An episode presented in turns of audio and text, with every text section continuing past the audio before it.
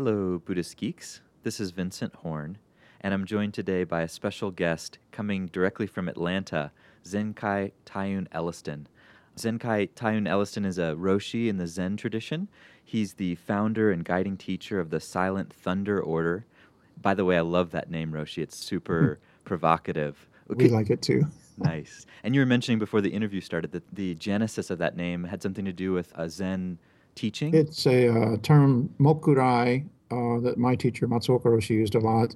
It has to do, in a way, with the resolution of opposites. He explained that it meant stillness is great action, or thunder is silence, silence is thunder, thunder in silence, stillness in motion, and so forth. So it's kind of a fundamental non dual term, if you will, mokurai. Beautiful. And then you're also the abbot and guiding teacher of the Atlanta Soto Zen Center, which I presume is in the heart of Atlanta somewhere?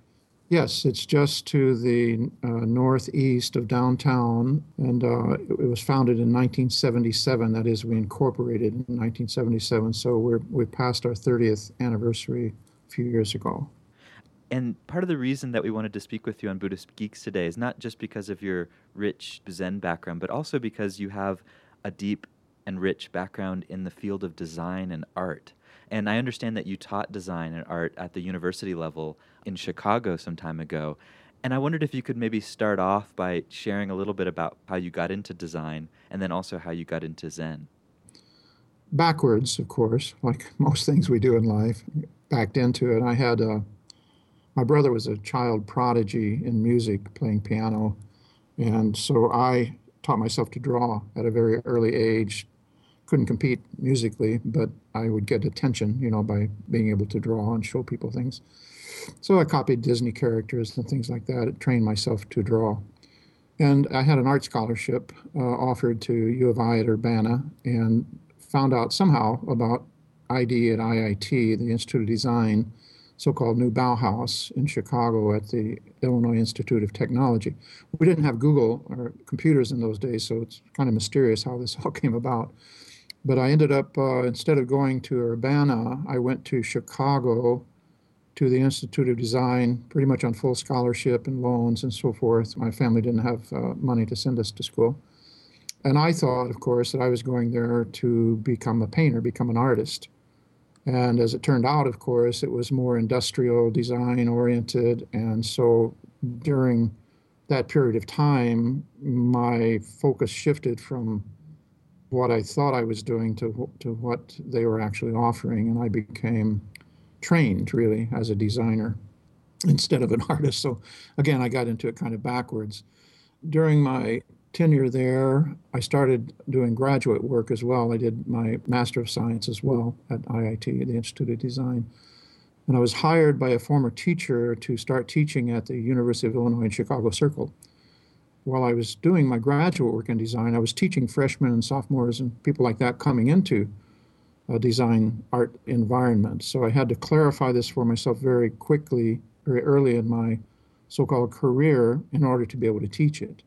And at the same time, I was recruited by the Art Institute of Chicago to begin teaching there. So I taught in both of those schools of art and design before, before moving to Atlanta in 1970.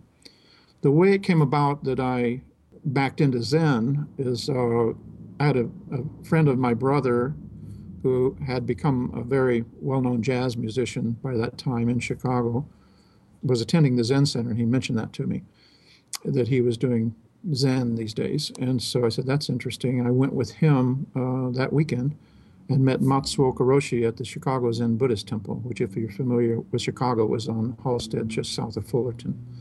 In that first year, I became his disciple it was a time in my life when I needed something like that. I was teaching full time. I had a young family, and all of the issues and problems that arise with that. I see myself doing things backwards quite a lot, and I backed into the design uh, field as well as actually backing into Zen, but I don't regret either of them. Mm. You know, Matsuoka Roshi is someone that I hadn't heard of before I spoke with you. I was wondering if you could share a little bit mm-hmm. about. His history and kind of where he comes from and his background and stuff. Yeah, briefly, he came over in 1939. He was interred during the war, uh, according to the story. He didn't talk much about his personal uh, biography. He never became famous like some of the people who came over later, like Suzuki Roshi and others. But he was a he was a student of Daisetsu Suzuki at Columbia. And I think it was in the 50s that he set up the Zen Center in Chicago, and then I met him there in the 60s. Of course, your first impression of somebody is never what you expect, but especially when you're expecting a Zen master. Hmm. And he just seemed such an accessible, approachable person, had a great sense of humor, very warm and friendly. And he told me at one time, he said, You must become a priest, uh, not for yourself, but so that others will listen to you. Said, We live in a credentialed society, and uh, if you don't have credentials, they won't listen. So I said, Okay. And he performed what he called discipleship. That was the 10 precepts. Uh, for other people, for most people, he would perform the five precepts first, what we call jukai or initiation. In my case, they were combined into the first ceremony. So I began training with him. And then he was not very formal in his approach to the Soto Shu uh, sect in Japan. In fact, he, like many of the early teachers coming over here, had some issues, you might say, with the size and scale of the institution that it had become in Japan. So he did not register all of our ceremonies and things of that nature. He did them on a very informal basis, understanding correctly that we were starting a new beginning for Zen here in America. And he always said this would be the rebirth of Zen here in America. So later on, after he died, I underwent some formal ceremonies to kind of get right with God, you might say, assure that our credentials are unquestionable. And fortunately, Shohaku Okumura Roshi agreed to do my transmission ceremony after I practiced with him and Barbara Kohn of the Austin Zen Center for some time. So they kind of helped bring our lineage into alignment with the larger traditions of the um, American Soto Zen Buddhist Association. Mm, interesting, interesting. And I know that since you've been teaching, I guess since the early 80s, I'm sure that your design work has impacted your thoughts on how best to teach oh, yes. Zen or communicate Zen, and that's mm. something you know we wanted to go into with you and explore mm. because mm. this is a conversation that doesn't happen so often, given that most people aren't trained designers. So I was wondering if you could, yeah, share a little bit about your thoughts on design thinking, art, how these things, this unique way of looking at the world, could impact the development of Zen practice, or how you've seen it impact it. Sure, I think that's a very fertile area to discuss. I became both a two and three dimensional designer, uh, doing a lot of like retail stores and exhibits and trade shows and things of that nature, as well as graphic design. Um, and uh, when I retired from design, I was pursuing really national accounts. There came a point at which I had a choice uh, in my early 60s of either going after more national accounts to continue or to, in a sense, retire from that into full time Zen. And that's the point at which I made the transition and decided to devote the rest of my life to full time Zen practice. But I think to get at the question you're asking, the way the two interrelate, I see many, many parallels. In a way, we all reinvent Zen. And in a way, we all reinvent design. Every designer comes up with basically new approaches. It's almost like any other profession where, in the beginning, you need to have the flexibility of mind to imitate your teacher. And eventually, you need to develop the flexibility of mind to innovate. In the case of Zen, for instance, I am not Matsuoka Roshi, and my students are certainly not me. And so the way he practiced and taught by his example doesn't always work for me. So I've had to see ways of uh, reinventing what we call skillful means or the expedient means to help others. So we see Zen as the lay practice, you might say religion or spiritual practice of the future. It's designed for lay people. There are monastic versions of it, but in our culture, uh, Matsuoka Roshi seemed to see that this, again, was going to be the rebirth of Zen, but primarily through uh, lay practice. So the design element comes into it in that we are designing Zen in a sense. Now, a lot of people would like to throw out, said, you know, that they would like to Americanize it, Westernize it, throw out all the Japanese and Chinese stuff. That's a little bit like throwing the baby out with the bathwater. It's very difficult to do. Anything you remove is replaced by something else, which may not be as functional. But nonetheless, this is a process, and both design and Zen are very heavily based on process.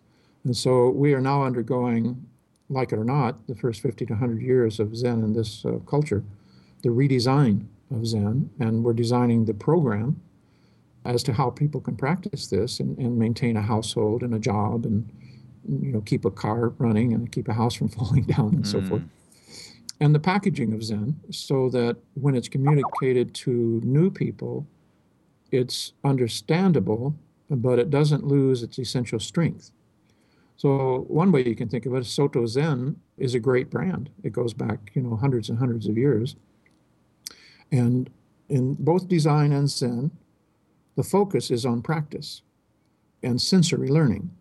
The method that taught at the Institute of Design was the so called New Bauhaus. The Bauhaus from Weimar, Germany, people like uh, Walter Gropius and Paul Klee and other people who were driven out of Germany by, by the Nazis. One of them, Moholy-Nagy, came to Chicago and founded a design institute on the north side, which later merged with IIT. And so that was the so called New Bauhaus. And uh, the emphasis in the Bauhaus Foundation, the first year that you go through, is on sensory learning. You just work with lots of tools and materials to no particular end, not building birdhouses or anything of that nature, but working with wood, glass, metal, plastic, plaster, casting processes, welding, all different kinds of forming and joining processes. And the task of the foundation teachers was to take where you were and, in a sense, take it away from you, break it down. They reduce the process of so called drawing down to simple marking, like found objects, like a big rag, and you dip it in ink and you mark with that and so forth. All kinds of very sensory immersion types of techniques to help break down your preconceptions of what this is about so that they could begin rebuilding on a stronger foundation. So, part of what happens then is what is familiar to you, like your signature a familiar mark that you make by going through these kinds of exercises becomes very strange. You begin to see it very differently. And so, this is a, the way that creativity is approached, a way of getting you to rely more on your intuitive mind. So, I found that entering into Zen, when we started practicing Zen, that it was very similar. That is, you sit very still for very long periods of time. So, what naturally has to happen is your familiar sensory world begins to break down. People begin to see light and color in the blank wall and hear different sounds than they're used to hearing and feel different sensations and so forth. So I found a very strong parallel when I first started practicing Zen to this Bauhaus method of immersion in media. In Zen, the medium is consciousness itself. What other types of parallels or what other types of things have you seen kind of cross fertilized between those two? Well, one of the things that you, I think you asked was about how Zen could impact the field of design. Yeah, kind of both and both ways. My view of Zen is it can impact every field, medicine. It can it can impact education, on and on and on. I see no limit to it. But in terms of design, art, music, the plastic and performing arts, dance, and so forth, and martial arts, of course, Zen, I think you could say, is the heart of creativity it might seem that there's nothing more stupid than just sitting still doing nothing. But simplicity is the highest value in both the Zen aesthetic as well as the design or art aesthetic. Simplicity is the highest value, but it's the most difficult to obtain. So, in design, for instance, we were introduced to this idea in classics of simplicity, such as the bobby pin that are so ubiquitous and so you know worked for so long nobody even remembers who who designed them. So if you look at zazen sitting in zen meditation and what it actually is it's the simplest possible reduction of method to a simple sitting posture paying attention to the breath and paying attention to attention itself so it cannot be reduced any further. Even the zafu, this round cushion that we sit on, is very difficult to improve upon from a design perspective. Very difficult to make any change in that zafu, which we think is a Chinese design, centuries and centuries old. Now, Zen meditation is like design in that it is immersion process. So that in design or art, painting, you know, sumi ink or even oil painting, watercolor, a kind of dialogue ensues between the consciousness of the artist and the medium itself. You cannot make a medium do things that it will not do, cannot do physically. So we have what are called forgiving media and unforgiving media. Watercolor is said to be a very unforgiving medium. Painting sumi ink on silk, which we do to paint our formal certificates huge pieces of silk about five feet long and a foot and a half wide, very tiny brush and painting a continuous red blood line. If you stop or go back over the line, it immediately bleeds into the silk. So it's very, very unforgiving. So, Zen meditation is a medium, you might say, or a technique to approach the medium of consciousness itself. Your consciousness may be a very unforgiving medium. You know, other people may be more flexible.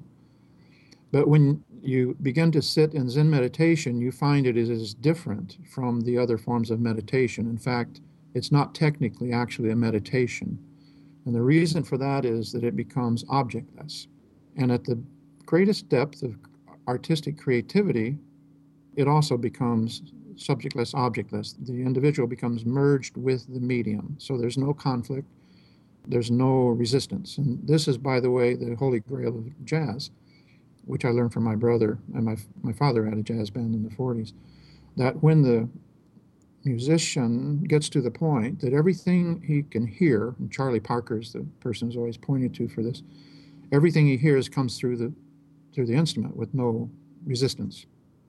Mm, that's fascinating. And, and do you feel like the practice of zazen can actually support that. Mm-hmm. process in other mediums? I mean, it seems to be that's kind of what you're saying that shikantaza, for instance, if one really is practicing shikantaza, that that consciousness could be transferable to these other domains in life.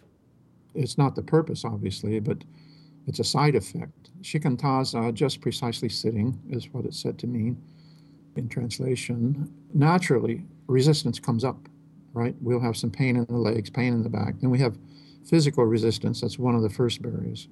Once we have been able to sit long enough and patiently enough to overcome the physical resistance, we have developed a lot of patience. And so naturally, that patience comes into our practice with other people. It's much easier for us to be patient with others much easier to be patient with a project or a medium that we're working with because we have developed kind of a fundamental patience with our own impatience on the cushion.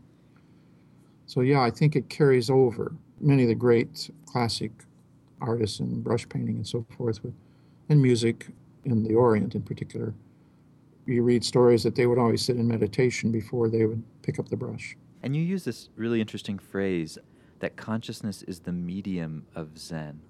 Yeah, if you think about it, just as going to design school, people come in with a lot of their own opinions, or going to music school or any place else, and then they have to be disabused of those misconceptions.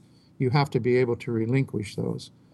In the same way, when you sit in Zazen, you assume that you already understand your consciousness you assume that it is what you have been since you were a kid, and no mystery here. But what happens is when you sit very still for very long periods of time, everything changes. I think it was Krishnamurti said something like, uh, "If you speak, it, it is silent. If you are silent, it speaks." So similarly, if you move, it is still. If you are still, it moves. So what we consider to be seeing, hearing, smelling, tasting, touching, and thinking in Zen, we begin to find that it's distorted, it's incomplete. We don't really see seeing itself, we don't hear hearing itself, and we don't feel feeling or sensation itself. We see the objects in our field of vision, and we hear the objects in our field of hearing, and so forth. But there's another side of it, and all you really have to do to experience this is put in some uh, like swimming earplugs and sit for a while. You'll hear this raucous noise that's going on inside your body uh, which you don't ordinarily hear. So the mind turns off. There's a theory of the brain back in the 60s, inspired, I think, by psychedelic drugs is that the brain is a filter, basically. It filters out more information than it lets in. Its function is to filter out. This is evidenced in Buddhism, where Shakyamuni Buddha was attributed with saying that the mind imposes a false stillness on reality.